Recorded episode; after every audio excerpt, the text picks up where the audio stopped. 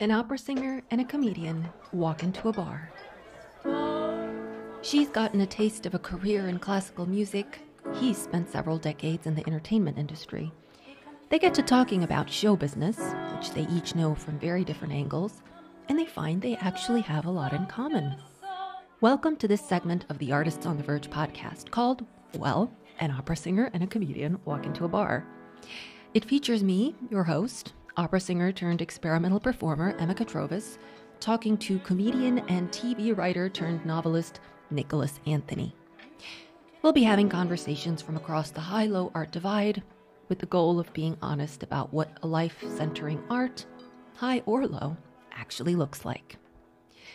We recorded these first episodes in Prague, Czech Republic in July 2023, and we'll be releasing them in chronological order.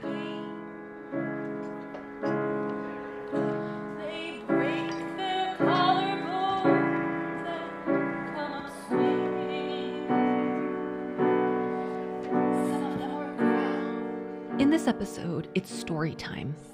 Nick goes down the memory lane of his true Hollywood experience, complete with agents and writers' rooms and making sizzles.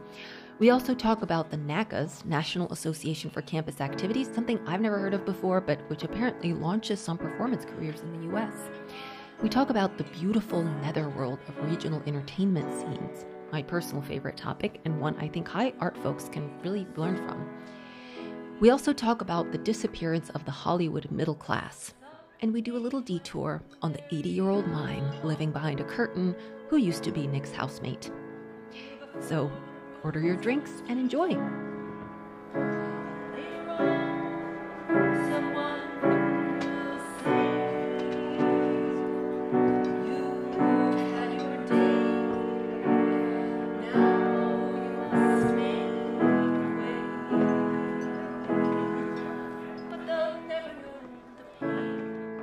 And why don't we have to have a clean start? because I know how to edit. What? you will not edit this house. This is how I sound. Everything else is a fake. Um, so we left off with the pandemic last time and how that kind of made you reevaluate things. But I, I do think we still have to go back to like what you were reevaluating and the culture of LA and this dream that you kind of followed into LA. I'm telling you, you're making faces about it, but it's fascinating. What kind of people. faces? Explain the faces to the people. Exasperated faces. but it's actually really interesting. I mean, because I know I know that feeling exactly with the opera world.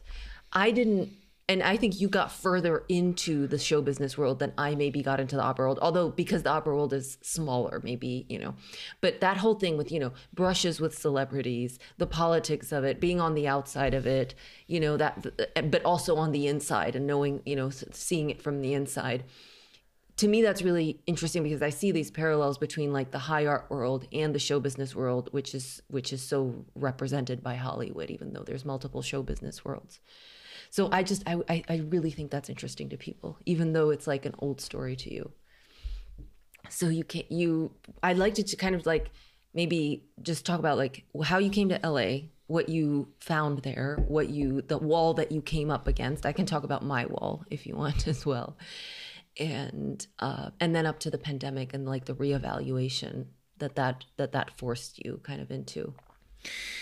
Well, yeah. Uh, I went into Los Angeles with a lot of momentum comedically. Um, I had gone to film school um, before then and gotten a degree in screenwriting. And by the way, you were doing that like with like as you were also a real touring road uh, comic. road comic, Yeah. like which and you you were telling me you don't even know how the hell you got like did that. Yeah.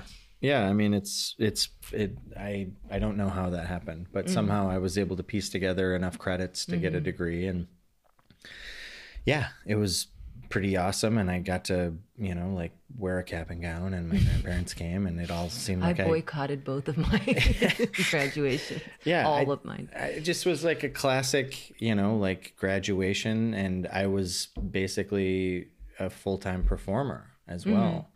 Um, 50% of the time, I was doing these comedy magic shows. I had an agent, and um, I was lucky enough to do like corporate shows and like after dinner shows. Like the holiday time was really busy. Every weekend, I'd Friday, Saturday, Sunday, I'd have shows in December, and and I kind of when I started doing stand up, I grew out of out of that, and eventually Out of magic. out of yeah doing any sleight of hand and liked the comedy part of it more and um That's a that's a fly. oh god I don't think it'll be audible on the recording. you don't think so no. this is the episode of breaking bad the fly Which which one is that? they're making meth and then they just are sitting there inside Mm-hmm. this like completely clean room and all they can hear is this fly Oh, and it like ends up opening drives them crazy. yeah well it opens up their relationship because it forces them to like talk to each other Oh, okay. Um, yeah. So going to Los Angeles was uh was the move. You know, it was the next logical move. I mean, so Was it logical, or was it just well, it would have been New York or LA right? Okay. Because I had already moved to Chicago. Mm-hmm. I moved back to Minnesota, Mhm. and then I moved to Louisville Mm-hmm. because I wanted to just do comedy. Mm. And there was a comedy club there that was headlining me. And from Louisville, if you look on the map, it is Mm. the middle of the highway system of Uh-huh. the East Coast. It's where like uh, UPS and DHL all have their headquarters Mm-hmm. because they can get to everywhere on the eastern coast and Midwest and South. It's in the middle there. So for that same reason, it was a great place to be a, a road comedian because with an, a furnished apartment, I think I was spending like three hundred dollars a month on rent, and I lived with a man named Aladdin, and the Was comedy. he the mime behind the? no, No, no, no, This was in Louisville, Oh, okay. um, and it was just like a really. I mean, it was a it was a very hopeful time. I mean, it was the beginning of Facebook. It was. Oh. I remember signing up for my Facebook account in that apartment. Oh wow. Yeah, and um, yeah, I had a Salvador Dali painting, like Mm-hmm. a print on the wall that I bought. It was the only thing that I had. Everything else, was, the bed was already there, and all the furniture was. Mm-hmm. It wasn't like super fancy, and um, But um, that's an interesting detail that you signed up for Facebook. Like, there, so this was 2008 Yeah. ish. That's when I signed up for Facebook too. Yeah. Actually, that was the same year. yeah. But it was before. I mean, it was before Twitter. Oh, for sure. Uh, Yeah. it was before Instagram. It was, I mean, it was really YouTube before. was a thing already yeah. because I was doing But this little web much. series called Two Minute Nick, hmm and um, that was yeah. It just was the it was the beginnings. Yeah. you know it was it was the beginnings and um you know again i i you know we can speak to something like i know we're trying to put this in like a greater context but i can just speak to my own experience which was started in minneapolis just an open micer you know although i was doing corporate shows for like good money mm. 45 minute to an hour shows i would go and just do three minutes some night just working on comedy. Mm. And did that a lot and then moving to chicago. Chicago was good but i ended up i had a relationship fall apart there um, that kind of put a stain on it and mm. I just never really connected with the chicago comedy scene um, But Louisville was really good. yeah i had i ended up making a lot more friends there just by chance you know it was just Yeah. Well, it's it's like a club. We were talking about this last time. I think it's always like a bit of a club every time, and somewhere they might like you, and somewhere they won't. And that's a very common story. That and vice versa you know Yeah. like you don't necessarily like certain people Mm-hmm. and you just get to a place where you're like I, I was old enough to know like well i'm not gonna hang around with people i don't want to spend Yeah. Mm. time with i don't i'm not just gonna like try to be you know in the club when you know in the cool kids gang when you're like not one of the Mm. Yeah. cool kids you're like i i love me and i love what i do and i've got Mm. a ton of great friends and family and creative relationships and professional relation you know like you just i don't i think that's something sometimes people will uh, it was described to me as like show business meaning that there there are many fronts mm-hmm. in the war if you uh-huh. will. And if you you know you can kind of fight if you put all your effort into one front well mm-hmm. then something else could fall apart or you can go mm-hmm. move to a different front in the war and and the fronts are literal places. No, or- these are like you know the front could be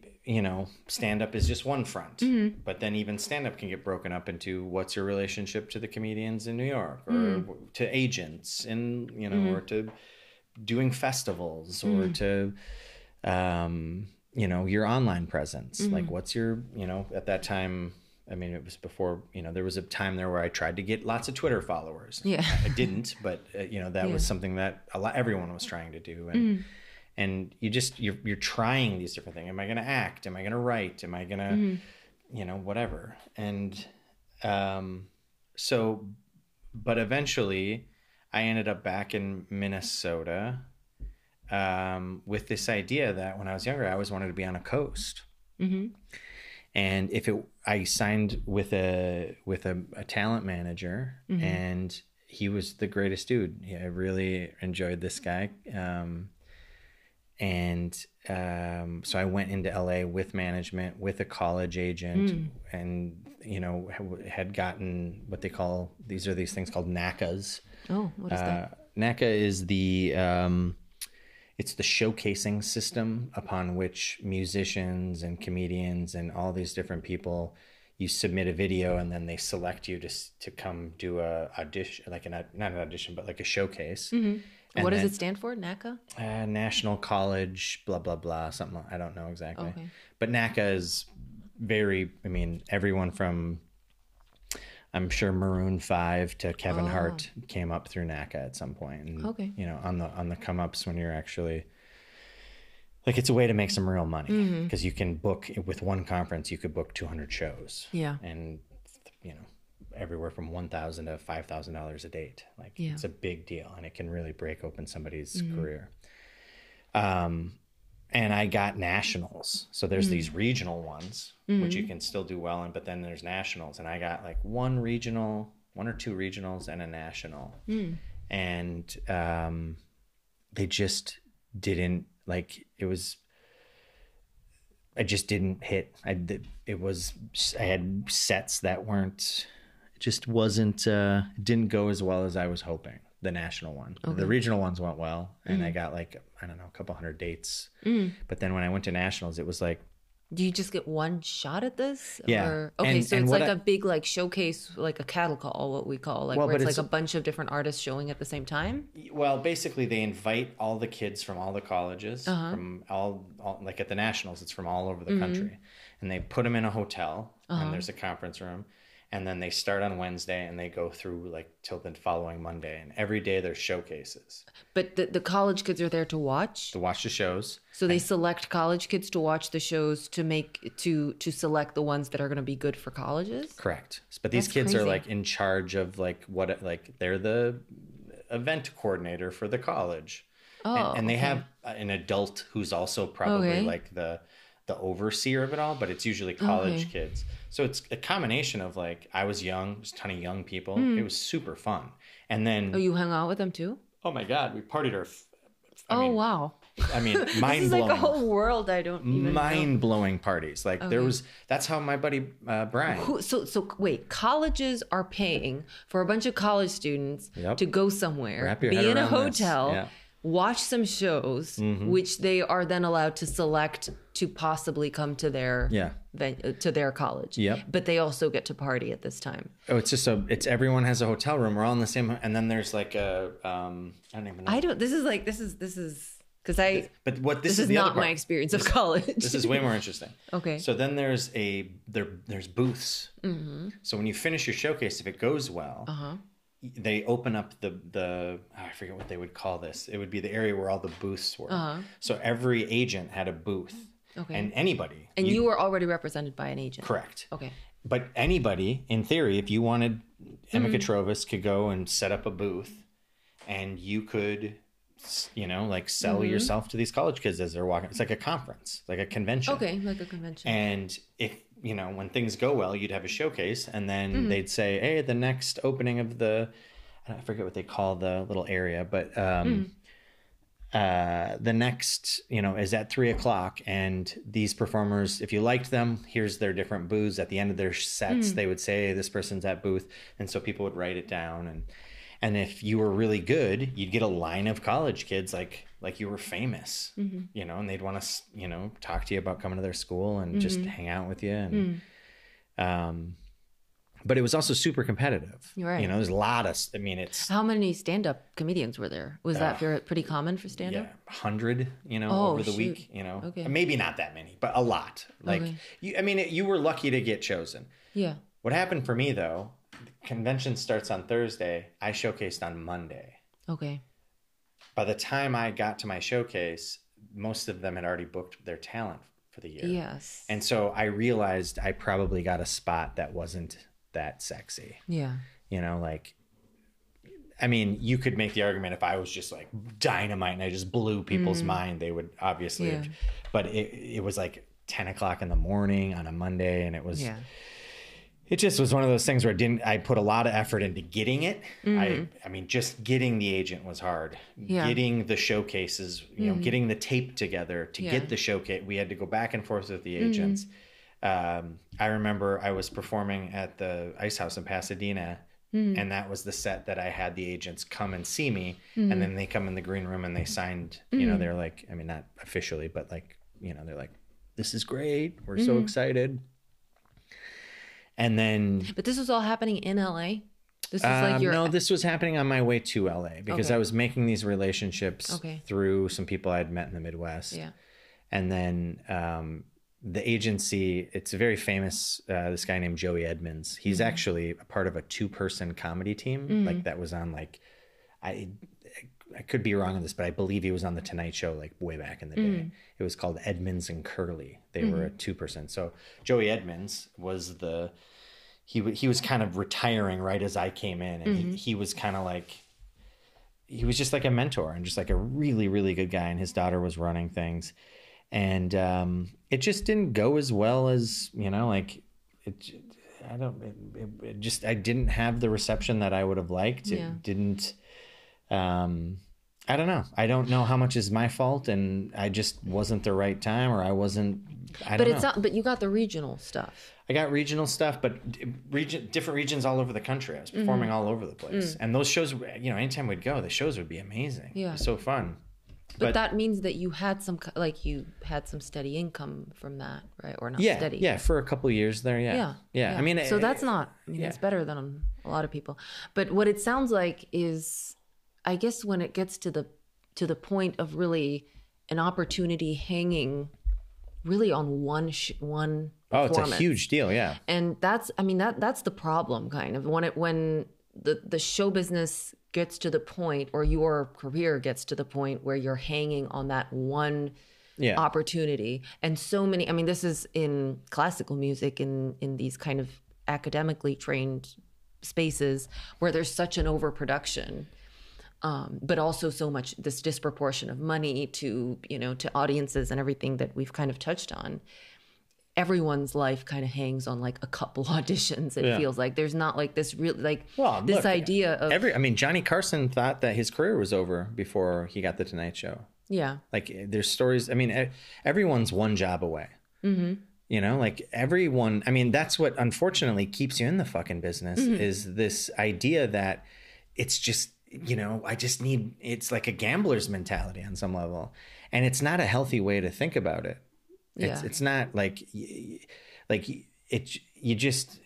I mean, yes. I mean, I don't know it that obviously you have to have talent you have to be ready you know mm-hmm. and you have to you know have all the, these intangibles and have your shit together and be mentally you know together enough to handle when opportunities come and mm-hmm. the pressure comes and for me it wasn't that it was i think for me i was a good performer and i just hadn't really aligned what i was talking about with like who i really was yeah and so there was a bit of a disconnect in terms of like I was still I was kind of my comedy came out of, you know, the like the late 2000s, Right. you know, I mean, it was I was doing a lot of colleges. yeah. I was like I was a young guy. It was a lot of like I was trying to be smart, but Young that stuff jokes. didn't necessarily Yeah. Mm. work a lot. And so the stuff that worked from me, from my voice, which some of it I didn't even like sometimes, but that was you know the drinking stuff and talking about Hmm. Relationships and, And sex, sex and, and this kind of stuff, That yeah. stuff really crushed, and you have to do well, you know. Yeah. And so I I wasn't really I you know I you know I always say I have no regrets. Um, I guess if if I was to give myself some advice at 20, Mm-hmm. I would have said like really be patient before you start taking Hmm. money for what you're doing because once you know money starts like you're lucky yes to get paid to do stand up comedy Mm-hmm. but once it's paying you know like your food and your insurance and all that it's a pressure that is um I don't know. It's just survival though too. Like I also think that there's part of it that that's that's some of that's good, you know, this pressure and um but I think there's something to be said about being taking your time and really figuring who you are, just who you want to be on a stage as opposed to I think I was really allowing audiences to kind of determine who I was um more so than I would care to have had, Yeah. liked to have that happen. But that must come out of this sense of scarcity, right? And insecurity, and just you just want to be up there. Totally. And you want to hone your craft. Totally. But you also have to cater to them. Yeah.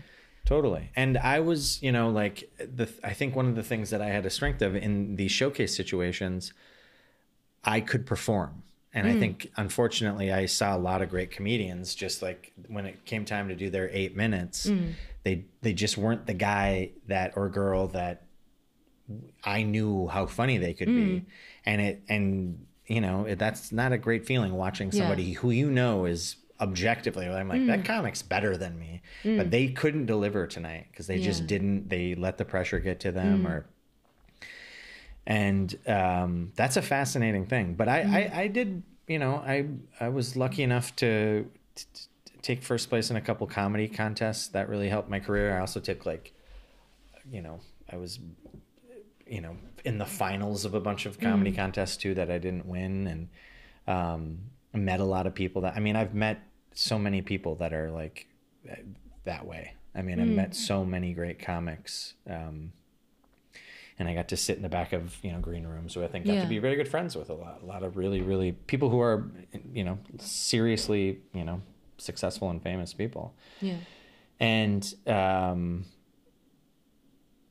it's you know it's it's a wild experience. It was very cool. I don't. I'm happy to have had it, and um, uh, getting to Los Angeles, Los Angeles just felt like this place that. Um, wrapping my head around it was first and foremost very hard um, because I went there with this very like I don't want to become like an LA guy, and I always had this, and then you uh, quickly realize it's just a Yeah. place. And the first year was great, and then after that, I remember from like year I want to say like after year one till like year four, I really had a hard time. Like And that was what years? Uh, so I got there just at the end of 2010. Hmm. Um, I put out an album. Um, oh, that's the one I've heard. Yep, one the professional iTunes. child, and um, I was really happy. You know, it, I felt like it was, it had done a, a, you know, it was encapsulated everything. You know, kind of backwards from that point. Like, all right, and now I can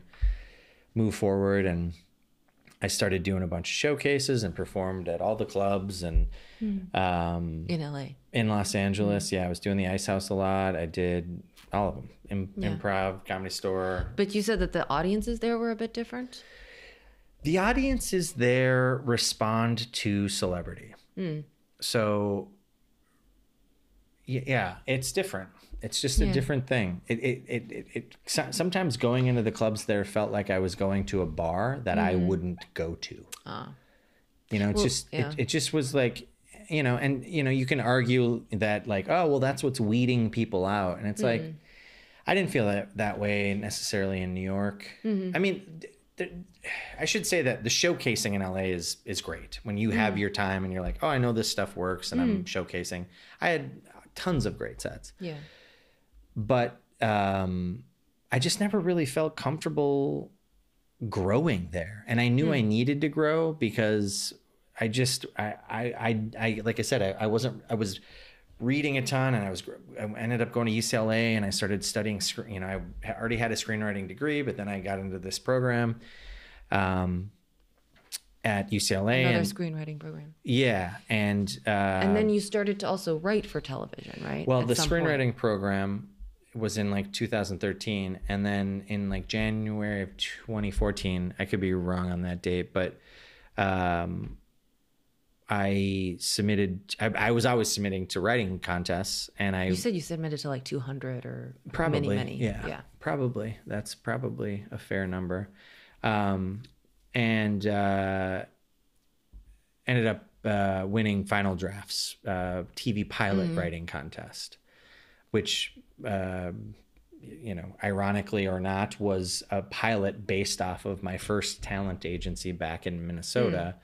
Called never famous and it was the premise of like r- regional performers who took themselves so seriously but it was like magicians and clowns Mm-hmm. and jugglers and You have such a great view into that world. Oh, it's- that regional performance. I've had world. people reread this script recently and they're like this is Yeah. there's there's a lot of holes and problems because Yeah. I was like 19 when I wrote it but people No, you were older than 19. Come on. when I started that was like the first script I ever really worked and then Oh, I brought it to UCLA and we Oh, okay. polished it yeah um yeah it, it, it maybe I wasn't 19 I probably started writing it when I was But uh, you're talking about the years 2010, 20. So Yeah. you would have been like 28. Yeah, I mean, I- think it, it it it sat around for a long time that Yeah. script, and I worked on it for a long time. And when I look back on it, there is one really, really. I wrote this clown character.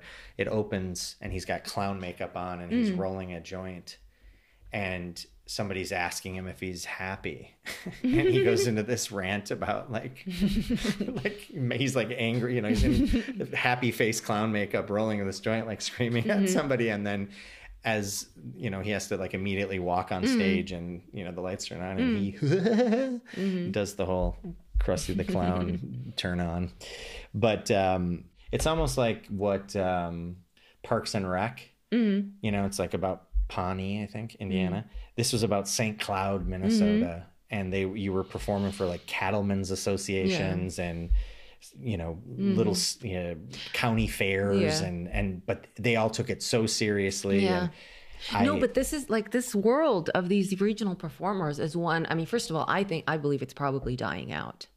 Probably, well there's th- th- th- that agency is still thriving it's thriving. Yeah. Okay.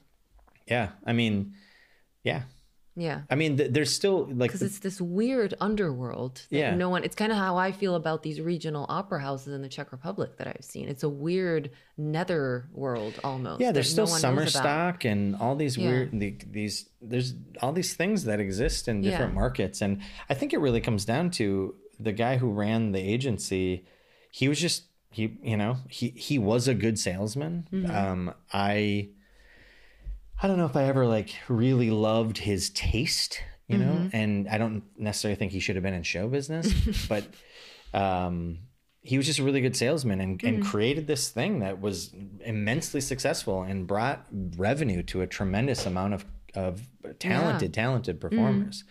And sometimes, you, you know, unfortunately, artistic people don't necessarily always know how to sell themselves. And so, in that respect, like he created this. I mean, I, it's a Yeah. very. I, I mean, I don't know how. Can you describe those some of the acts that were there? Like that, what kind of performers were? Because you were a magician, right? I was I was doing comedy magic. Comedy magic, okay. And I was also doing some close ups. So they would hire me sometimes like before a uh, like 3M would have me come in Mm-hmm. and they'd have like a division where there's 300 people Mm. and they're having a dinner and then part of my deal would be like, hey, for an hour during um, the buffet, they want you to go table to table and do Mm. Oh, okay. close up magic. And I mean, you know, Yeah. they're paying you in, Yeah. I mean, I mean, it's nice. an extra 500 bucks just to do the Yeah. hour of close up magic and then another 1500 for the show that's the uh, that was at the beginning that's Yeah. the lowest amount Yeah. and then you know those were great dates Yeah. and they didn't happen you know all the time but Mm. when they did oof that that was a good I mean, you all you need is Yeah. what, like two or three every month? I mean, really? yeah. I mean, it's great yeah. So, uh, and what other acts? Just we'll go back to LA. But i mean just, i remember performing with like guys who did like uh gunslinging oh yeah, acts. Okay. who did ju- i mean really talented people But to be- mimes yeah. clowns uh, a lot of comedians who were like you had to be really clean that was the other Mm-hmm. Yeah. part of it so you did have you you, you, couldn't did, curse, you couldn't talk you, about, you dealt with like- some people that were a little bit more on the cheesy side of Yeah. things Conservative side, maybe. well just you know like I think anytime someone claims to be a clean comedian, Mm-hmm. I don't personally like. There are a lot of comics who happen to be clean, Yeah. Mm-hmm. the Jim Gaffigans and the Brian Regans, who are just naturally clean. You know, comics. I think they're hilarious, but they don't bill themselves as. Yeah. clean comedy. But when you bill yourself as "come see the clean comedy show," it's it, it's a little bit like Christian rock. You know, Yeah. like I mean, I'm sure there's plenty of great rock that doesn't, cl- you know, that people who happen to be Christians that aren't, who don't claim something Yeah. about Christian rock. I don't, I, Yeah. I personally have not, Yeah. but, um, But I, I'm just I because I always have in my mind the the listener who's let's say potentially someone who's Yeah. more like the academically trained, you Yeah. know, kind of. And looking at this agency, this is all like stuff and skills that just is not. I mean, I will say at the academy we did have a mime department. yeah, Um, but but that was in Prague because we have a tradition. I don't I don't think there's very many mime departments in the United States. well, you have Ringling Brothers, you have all these like famous circuses and yeah, but and, but they're not. But what I'm saying is that like because the academically trained, you know, people have these dreams and they go study acting or Mm-hmm. Yeah. they go study, Yeah. you know, whatever. it's like a subdivision of their skill set, like miming. Well, th- I mean, I think most people don't learn, but also even if they learn it, you know, to to put together a show that's actually like sellable in a in something like this. That's that's a like I haven't I certainly haven't I kind of started to to think in those terms doing these little um, concerts that I did with this guitar player um, and I started to kind of understand because he was also part of a rock band, so he he did both classical and rock, and Yeah. so that kind of helped me understand a little bit better what people kind of want. Yeah.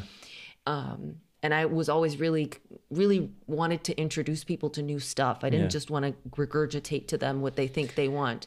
And I always, it was kind of like you had to give them something really nice and easy to to understand, Yeah. and then you'll tell a story. Like I would actually do um, "The Flower" by uh, John Cage, which is where I just accompany myself on a little tambourine, and it's and and just uh, it's it's not you know toe tappy music but because i tell the story of it beforehand and mm-hmm. say that actually you know john cage also wrote this composition that's just silence for four and a half minutes or however much time and you're supposed to listen to the sound around you and this is a very quiet piece listen to the sound around you. So i i tried to like think about like how can i bring audiences into this but it was like it was like pulling teeth trying to get you know concerts it was just like pulling teeth and Wow, i yeah. and I think that I mean there must be circuits like the one that y- that you did, you know, like these agencies Well, but and these were so saccharine they would make your teeth fall out. These shows. Yeah. I mean, these types. I mean, this is.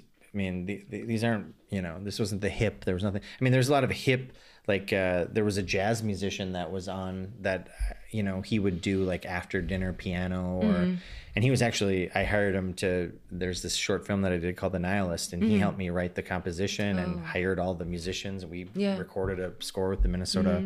Uh, I think it was the Minnesota Public Orchestra, Mm-hmm. um, and so it was all original music. I mean, really talented. I mean, and there's some of the most talent. Like some of these guys are incredibly talented. There was this Hmm. one guy who was a juggler.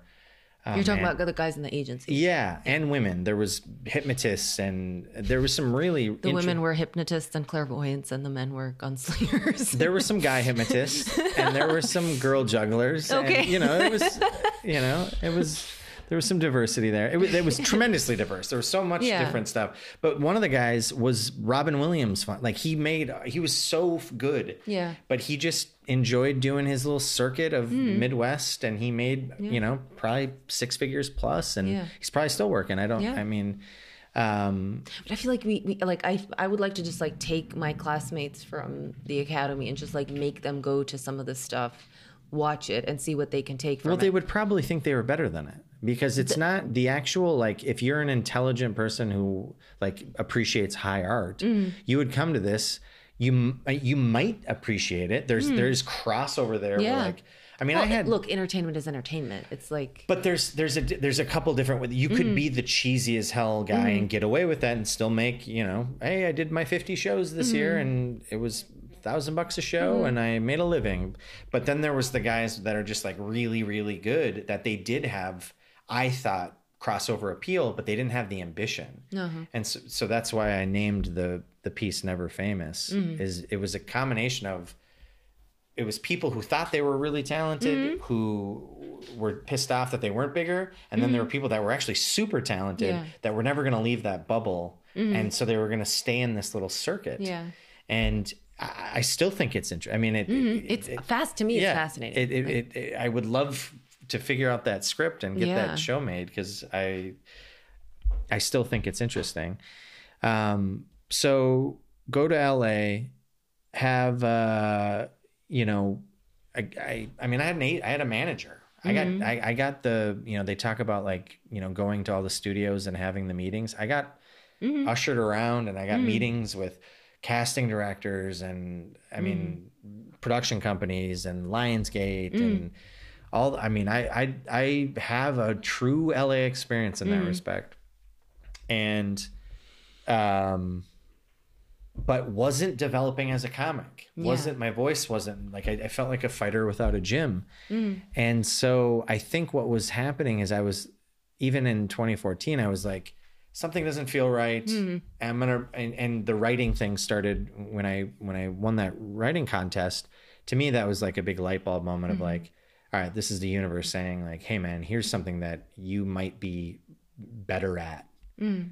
possibly. And you do like naturally i mean as, as good as i got at stand up i had to work my fucking ass off to get Well, really performing is hard. yeah and and and i i don't think i got anywhere near what my potential is but it it just it it just didn't feel right in los angeles. This with those stages and that open like for me just my personality it just didn't feel right so when i got that opportunity to you know and i got something that was like oh this is undeniably a credit now. Like i'm now mm-hmm. getting meetings not just because i'm new because that's what i was getting with that manager. Mm-hmm. It's like oh here's a new kid in town. You want to meet with him? Sure sure. Now it's like oh he won something. Mm-hmm. Here's the here's the thing. And um, it still was hard you know? People were still like well writing contests don't mean anything and blah blah, blah. you know i still got this pushback and um, only through uh, there was a one of my teachers at ucla ended up hiring me um, and it was kind of like it was almost like me winning the contest because he knew me Yeah. but it was once i won the contest it would, like, allowed him to justify Yeah, right. hiring me Yeah.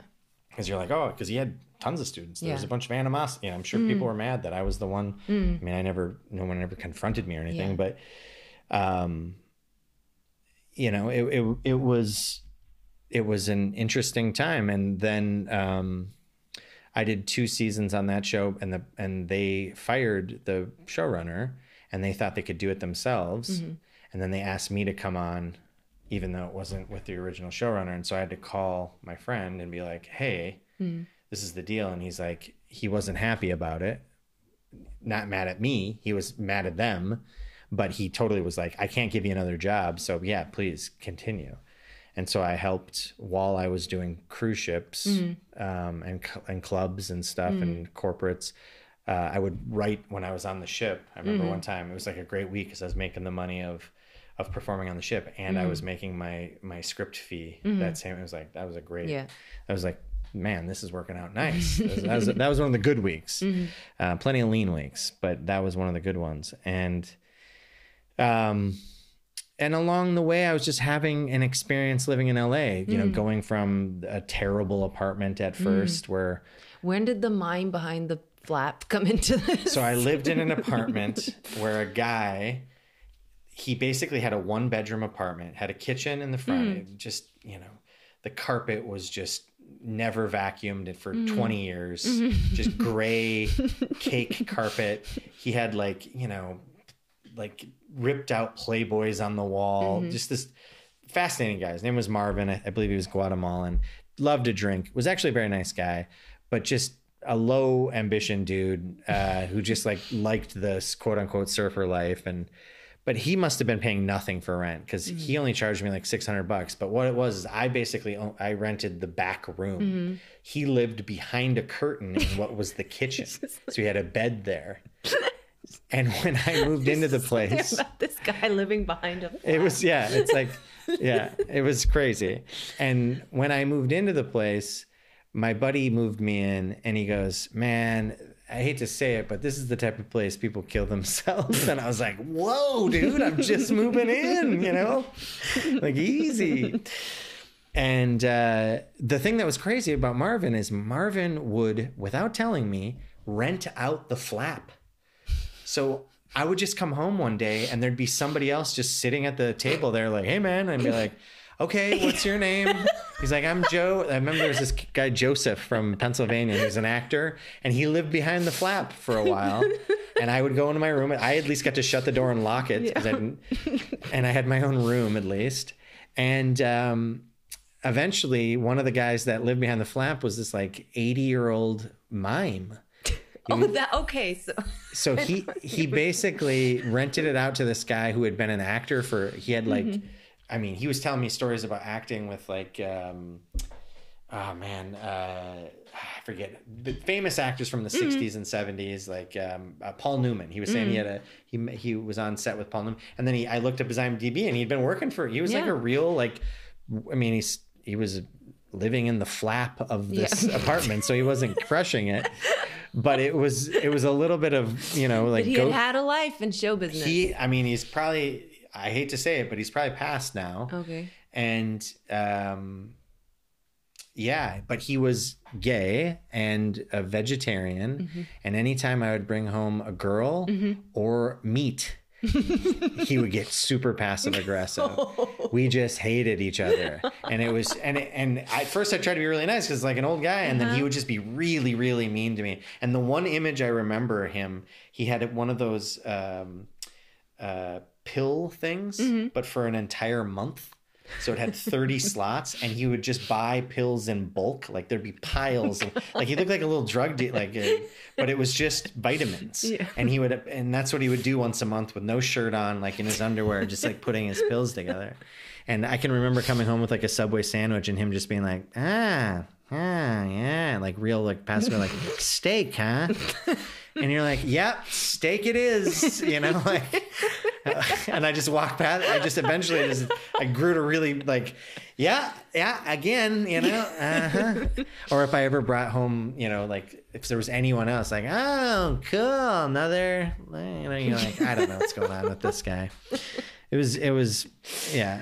I, I ran into him one time in a in a grocery store, like after the fact, after I'd moved out and he was just sitting there at like it was like one in the morning and he was just like looking at plums and it was just like i just can't talk to him i just because right before we left uh we he like we just i mean it's like a week before we just he was just I don't know what I don't remember why, but we got into a big fight, mm-hmm. just screaming at each other. And, um, I ended up like literally having to like walk around the block to like oh, cool oh, down. I was like, "What is going on? Why? The, what the hell?" And after those days after we like had it out and mm-hmm. I just told him I'm like you're always yelling at me about meat and I can't bring any girls home and for those next days it was the coolest and he like he, we were like he made me food and like oh really yeah so it ended on a good note so but I just had to confront him I it. think maybe I yeah maybe I needed to push yeah. back a little bit I don't know but but it's like me and Leon with with my landlady yes also yeah there's yeah it's just a miscommunication I it's guess. you know people at different phases of their mm-hmm. lives mm. and so then i moved into a much nicer place on sixth street and my life kind of changed mm. um, and i lived in a very cool space mm. and you know i was very proud of the space and we ended up shooting a short film there and mm. um, there was like a lot of it, it, attracted a lot of fun and people yeah. and it was a place to you know i ended up convincing my roommates to put a ping pong table in over a, a pic, uh, kitchen table mm-hmm. and that mm-hmm. just was fun and mm-hmm. it's just so you got to live a cool little la yeah really really cool mm-hmm. lemon tree giant lemon tree oh, in the yeah. backyard and um, just Awesome. And then there was also you also did some kind of like comedy shorts, kind of for YouTube, but they were produced by you know, like the one about the after The Walking Dead yeah, kind of thing. Yep. Because you were that was for, look uh, like the. Yeah, that was just like a small project that mm-hmm. a friend of mine um, wanted to come together. He cast me in it, and mm-hmm. yeah, they ended up going on Funny or Die. Yeah, Funny. Or, Yep. Yeah, and they were a, a parody of The Walking Dead because if when my hair's long, I kind of look like Rick from The Walking Dead. You did in that particular show. Totally. The, what they did with like Yeah. it, you look a lot like it. yeah, it's crazy because when you hear that guy talk, he sounds so British and not Rick from, and it's Mm-hmm. Yeah. so and yeah, but, But yeah, but the premise was just that uh, it was like these it's called the mu- post post apocalypse. yeah, so it was like these mundane moments after the apocalypse. yeah, where they all had PTSD, Yeah. and I, you can find them online still somewhere. Yeah, they're on I YouTube, think, I think. Yeah, I don't know if they're. But in any case, that that to me was like I don't know that you would have ever made that if you. That was a, to me a very LA project. totally. Yeah. Yeah. was- and I was shot honored. It was actually the thing that got me to realize I could do some acting. Like, Yeah. I I I never thought of myself in front of the camera. And, Mm. um, and I had even sh- projects that I had come up with that we shot sizzles for, like you know, intense, put lots of money into. I always cast Mm. Sizzles. Can you just explain that to? A sizzle is basically like um, putting together either a scene or a set of uh, interviews and then editing something together. It's kind of a proof of concept for either a television show or a film. And it's like a little sizzle that just like gets people interested in Yeah. potentially investing money or other actors that you Mm. could connect to the project or other producers and Yeah. but you wanted to kind of like it, more than just having the script you wanted to kind of show what the visual style Mm. would look like and and who the people who are yeah and to kind of prove not only it was for us it was to prove not to just myself but to not just to everyone else but prove to myself like hey is this idea is this really you know i want to see what it looks like Mm. get it you know and sometimes you got to do that to kind of prove the projects you know there's so many scripts Mm. Yeah, and I think I've seen at least two. I don't know if they were sizzles or if they were actually pilots or something. But Yeah. the unlikely assassins, and then the one before that about the the Muppet. the my girlfriend's a doll yeah Yeah, my girlfriend's a doll. yeah those are So, both i yeah. mean i love both So of those these projects comedy- yeah. But I mean, just for people that just don't know that world, it just seems to me that, and I mean, this is, it's happening also in this other parallel high art world that you're constantly putting together these pitches, these projects, investing your own money Yeah. usually and your own time into well this. and and because of i mean i had people who said they would invest money Mm-hmm. and then at the last second didn't Yeah. and it destroyed friendships Yeah. and there you know when i look back at la a lot of it will be the interpersonal relationships that i either didn't avoid or mishandled Mm-hmm. or was around people that either weren't the right people or I wasn't in a space where I was, yeah. I, you know, I, I'm, I'm sure there were times that I could have handled things better, but at the same time, I look back and I, I, you know, I there was times when I felt people didn't handle situations right, and and I I it, it was really hard on me, like being Yeah. around, um, and I'm sure I was hard on them, and it's it was a lot of growing. Um, there was a lot of falling down through that in terms of, but I think a lot of that had to do with too, like just like you know, because you know rent was high and stuff, you had to live with roommates, and then you're dealing with people that you get to know them so well, and you know, you start seeing like different levels of seriousness when it comes to show business, and they're saying one thing but they're doing something else, and then maybe I'm more intense than I should have been, um, but it's also like I don't want to be around people that weren't doing it, you know, Yeah. like not. I didn't like they weren't ambitious enough, actually. well, it just it just really lying to themselves about what it was and and look, it's hard. It's Mm-hmm. not easy and uh, it's not that people weren't trying. It's just that they you know, like if you looked at someone's week and they're just high for you know Most 6 of those days, I don't believe you when you tell me mm. that you're really serious. I mean, look, some people can pull that off, but the people I knew weren't Yeah. functioning. I mean, I, I I've never I mean, I, I can see how someone would kind of get into a weird kind of inertia because it just does seem like so impossible. it's daunting, yeah. Yeah. Yeah, you have to really love it. I mean, it. even just getting auditions is hard. hard enough so hard. And then the psychological mess of just being turned down that many- constantly. Especially, I, I, I was because I mean, it, hard enough on. I do specifically women. I think they deal with because it's there's so much about just your physical appearance at that point, mm-hmm. and just so much rejection. Mm.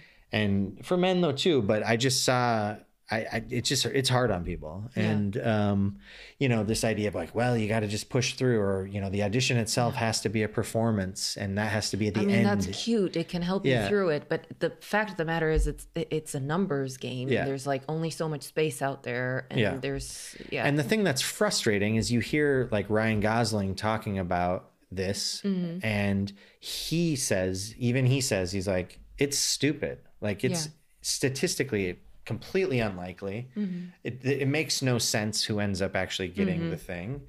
And you know this idea of like as an american we think like oh well if i just work harder than the next guy well then i'm gonna i'm gonna get it yeah, and it it just you know from what i've seen on from my perspective Mm-hmm. i thought pre pre moving to los angeles i thought the cream rises to the top Mm-hmm. and unfortunately i think there's just so many people and there's mm-hmm. so few opportunities that i don't I, I just don't think that I, I I think that there's a level like of randomness. Eh, or yeah, I don't of- even want to say luck. Yeah. It's like it's the it, you get to a place where there's such talented people Mm-hmm. not figuring it out, mm-hmm. and people that like are okay figuring it out, Mm-hmm. Yeah. and just saying that it was oh because somebody worked it. So what does that then mean? How do you wrap your head around? Yeah, you know like it's truly unfair like it's it's not about you know it's not a meritocracy Mm-hmm. Yeah. it really isn't Yeah. the cream doesn't rise to the top and, uh, but you also talked about this this thing, and this is relevant now because of what's happening with the strikes. Is that there's just the middle class, is this this like Hollywood middle class, this idea of like an, a gigging actor that's just kind of, Well, or I just think- or a writer or Yeah. whatever that's just kind of you know living a normal life. You don't have to be famous, but now it's like you either don't make it at all or you make it big. well the the like. the illusion of the internet they really really it was clever how they screwed everybody because basically they said anything that's on the internet isn't union Mm. and so they allowed all of this stuff to get you know all of a sudden netflix is in Mm. th- you don't have to pay them residuals you don't have to do any of this and the people at the very top were getting their money because they were able to negotiate Mm-hmm. but the you know the the person on the come up or the, the the you know the lowest person on the staff they're getting you know they're not getting a residual on anything on netflix or on hbo go or um hbo max or whatever and so yeah it was and and for actors there used to be an entire like um everything was done through the union Mm-hmm.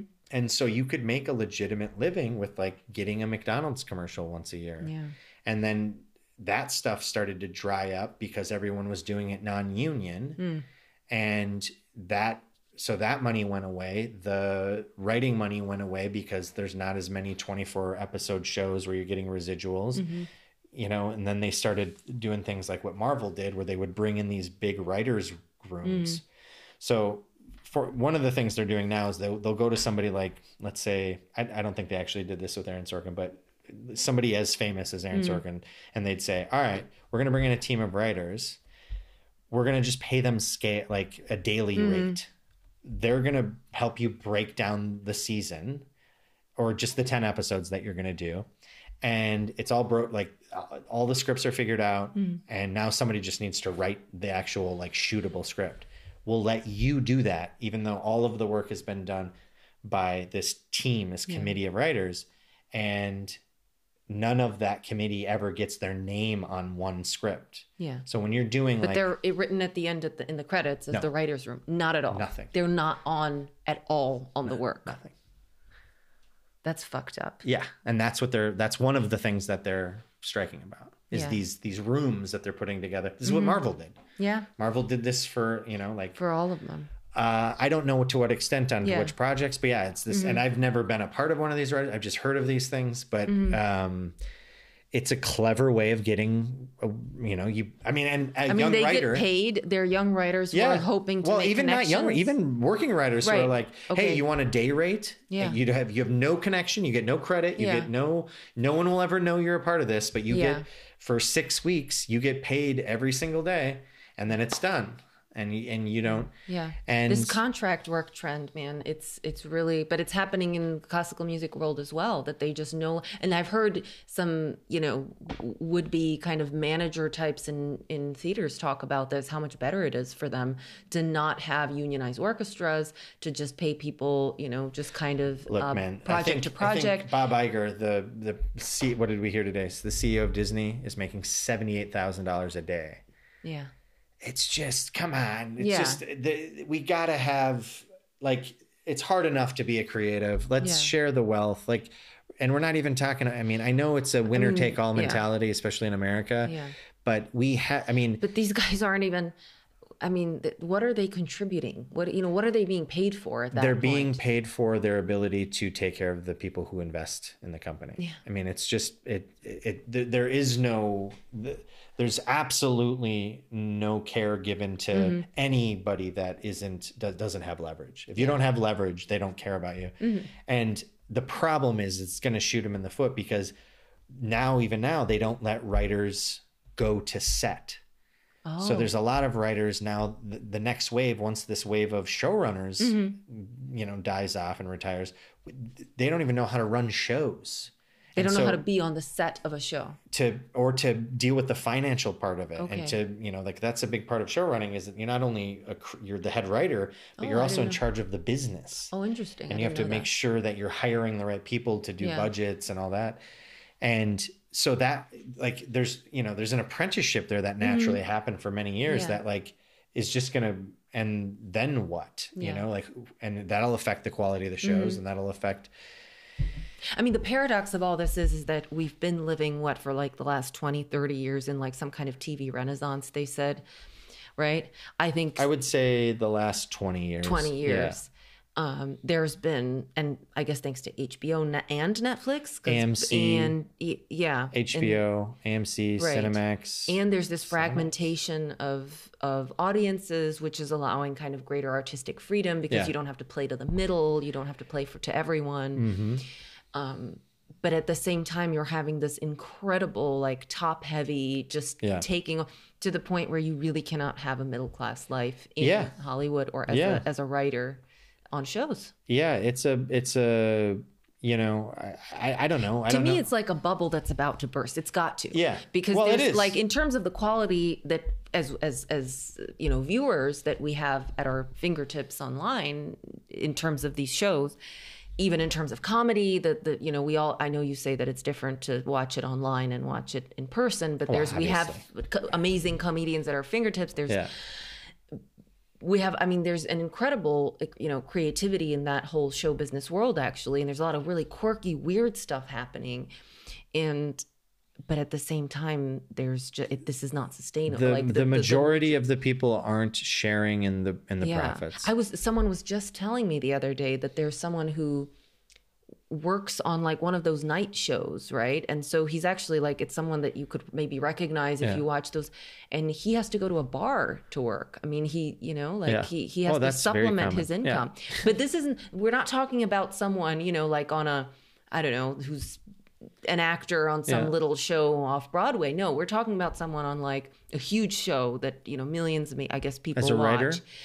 As a, I think is uh, in front of the camera. Oh, okay. So this is someone who's recognizable Yeah. potentially, but he has to like secretly go work in some dive bar. Well, I mean that's not new. Uh, Charlie Kaufman, or um, sorry, Mm-hmm. uh, Andy Kaufman, uh, I think was known for doing stuff like that. And I mean, at the beginning, you got to do what you got to do, you know. Uh, yeah, at the but- beginning, but it's like it's trickling its way Yeah. up. But At the, beginning, that's fine. it, it Yeah. seems like even the guy who's you know, yeah, it's there just needs to be more sharing of the profit. Like if someone wins, everyone should win. That's it. Yeah. Like it, it, it's not. It's just but the people and who are actually making need to be because there's too many of these people sitting on the top like these people we well but it, even the, like, the top i mean it's not you know the people who have already made it that's not who we're talking about i'm talking about the people who are grinding out these days who are sitting in obscurity who are you know working at some office job in los angeles so that they can like either go do sets at night or Mm-hmm. try to get their script made or these are the people that are getting like it's getting harder and harder because it's like there's a shrinking pool Yeah. of people who are actually but then but with this model this contract model that's that's also taking away these jobs right because it's kind of like a lot of people get their taste maybe but no one really is able to build some kind of like sustainable life out of out of this it's tough because it's always going to be hard Yeah. Mm-hmm. no matter what even if they make it fair and like all of a sudden now you know they allow al- another 5000 people into the writers guild Right. which would only be i think like 16000 people there's it's you know it's still going to be hard yeah um it just it does feel like there's just certain unnecessary things that just don't have to be this hard right It's just agreed. This specific thing is great. Yeah. And and just so we we can Yeah. uh, get back to so I can kind of explain how the we got into the pandemic. Mm-hmm. Yeah. So all of these different things were you know playing a factor, and then I uh, I move out of that place that was like kind of idyllic and um, Mm-hmm. With a ping pong table that was idyllic to you yeah, it was amazing. It was it was I was in the my thirties and yeah the yeah. Boy, boy what would what would you call it the boy playhouse the, yeah and i i was um it was great it was really lovely and during this time i started producing a show in la called the secret show at the blind barber Mm-hmm. and You got- said you were really good at like introdu- like to being the what do you call it the MC of Yeah. uh, of, Yep. of comedy shows. yeah it was really fun because it's its own kind of it's its own craft, right? yeah it was a it was a great way we provided a great you know showcase. The show still goes on in culver city and um it was awesome and i'm grateful to have done it for eight years and it was i met a ton of amazing people and got to open for chappelle and um many people chris rock and uh, ali wong and um and i could go on and on. We have so many great people that came through that that show and i um it's so many like uh, Yakov Smirnoff uh, to the lady who's on the AT and T commercial. Like Okay. I don't know she, that is. yeah, she's a comedian apparently, and she did, okay. did our show. and um, so it, it was um, it was awesome. But I was, I was I felt like I was I was providing. Mm-hmm. Uh, a showcase where there's lots of agents and stuff, but Mm. I didn't feel like I was pulling my access. I didn't. I didn't feel like my career was moving forward, and I felt really. I just felt stuck. And Mm-hmm.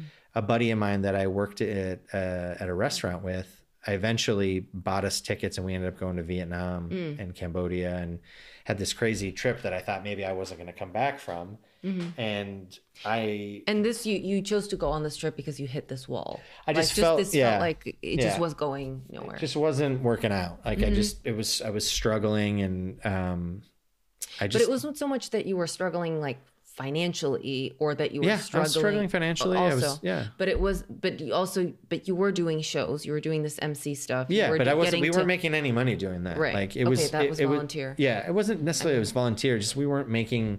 It. We we made very little, and um, it, you know, the whole point of it was to like, you know, you were gonna, hey, I'm gonna get opportunities. I'm gonna meet all these Yeah. people. I'm gonna, you know, and that's why you did it. yeah i'm in the i'm in the mix i'm i'm actually doing it and i just i didn't you know eventually i just got to a place where it was like it wasn't like the reason why we were doing it wasn't to keep doing that we you know at the same time there was a show over at um, this comic book store and they got on comedy central and then um, they were able to kind of leverage it into some next level success. And mm. none of us were able to do that with this. And these guys were just comfortable doing it. The guys i mm. was running with and i was like it just wasn't enough for me. Like Yeah. it was cool. I got i was around a lot of successful mm. and talented people but i wasn't figuring out i mean i was lucky I had written for the show but that was then coming to an end. And I, it, it was just like it was just a weird time. And so i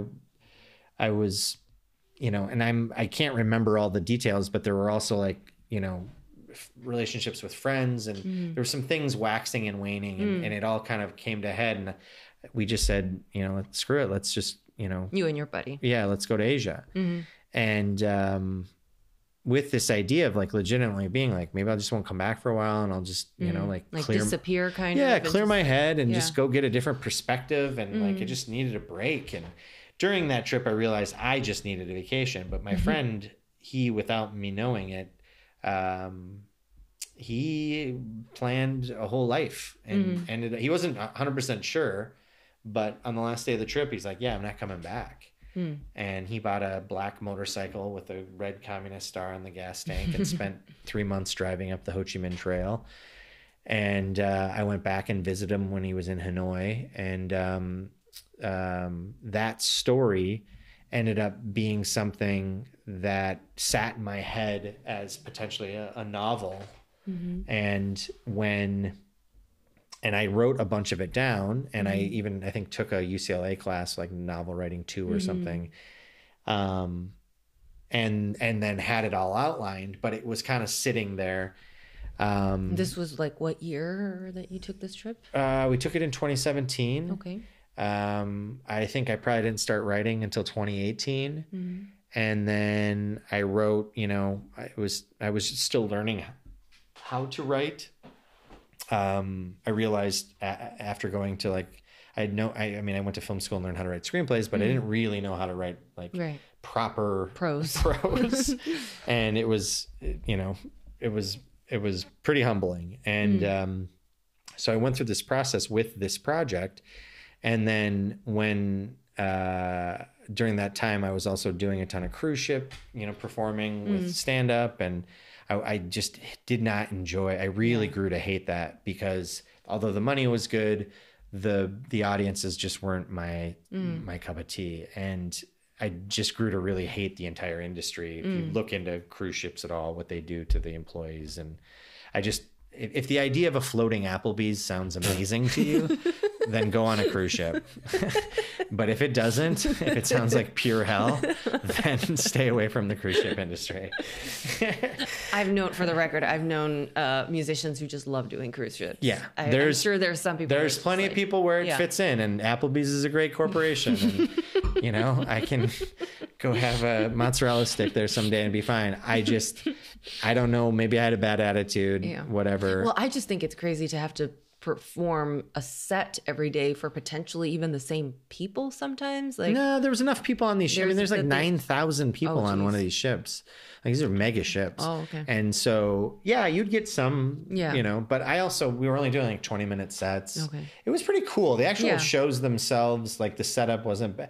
And look, once or for a while, Mm-hmm. but like once you realize like the smallest infraction they would you Yeah, hear you about told me people yeah. yeah. I mean there's just they run they it just really own you at it's that in, point. it's it's a moving island it's Yeah. a ship that is Yeah. a city basically Yeah. and so they have to run it tight Mm-hmm. but you you they, they take your passport you know there's just these things where you just kind of get dehumanized by it and some people can play that game i, I just it, it- artistically it was a million miles where i wanted to be and it sucked because it was like it was good money and it was it really tortured me because it's Mm. Like God, I need the money, but I can't. And Yeah. and look, I'm not the obviously the first person to ever have that dilemma, but it it, it just I was off the uh, coast of Haiti when the pandemic was Mm. Yeah. announced, and we didn't even know if they were going to allow us back into port. It was just Mm. wild, wild time, and um, so those are the last stand up shows I did, and um,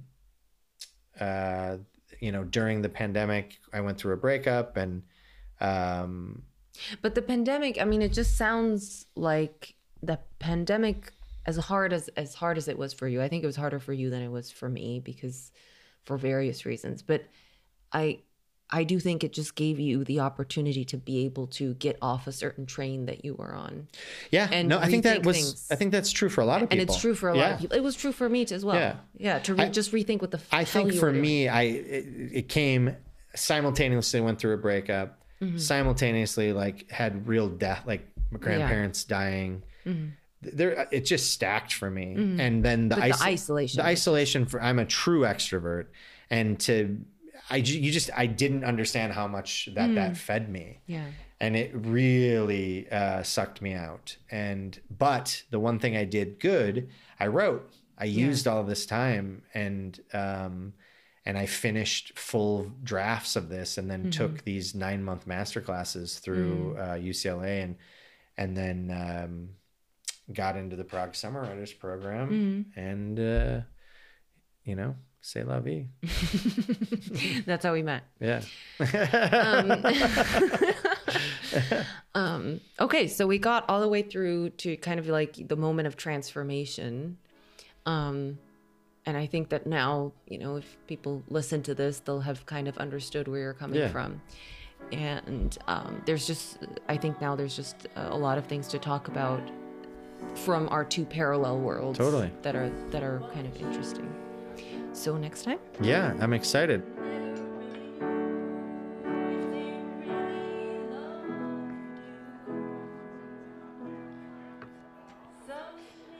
Hope you enjoyed that conversation from the high low art divide.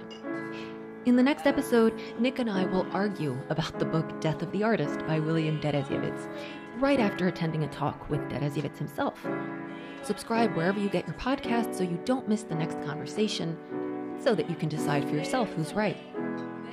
An opera singer and a comedian walk into a bar is a segment of the Artists on the Verge podcast, written, recorded, and edited by Ema Katrovas. The music for this segment is the song Stars by Janis Ian, performed by me, though sadly not in a bar, but edited to sound like it. All information about the podcast, where to follow it, and how to support it is in the description. Here's to being on the verge.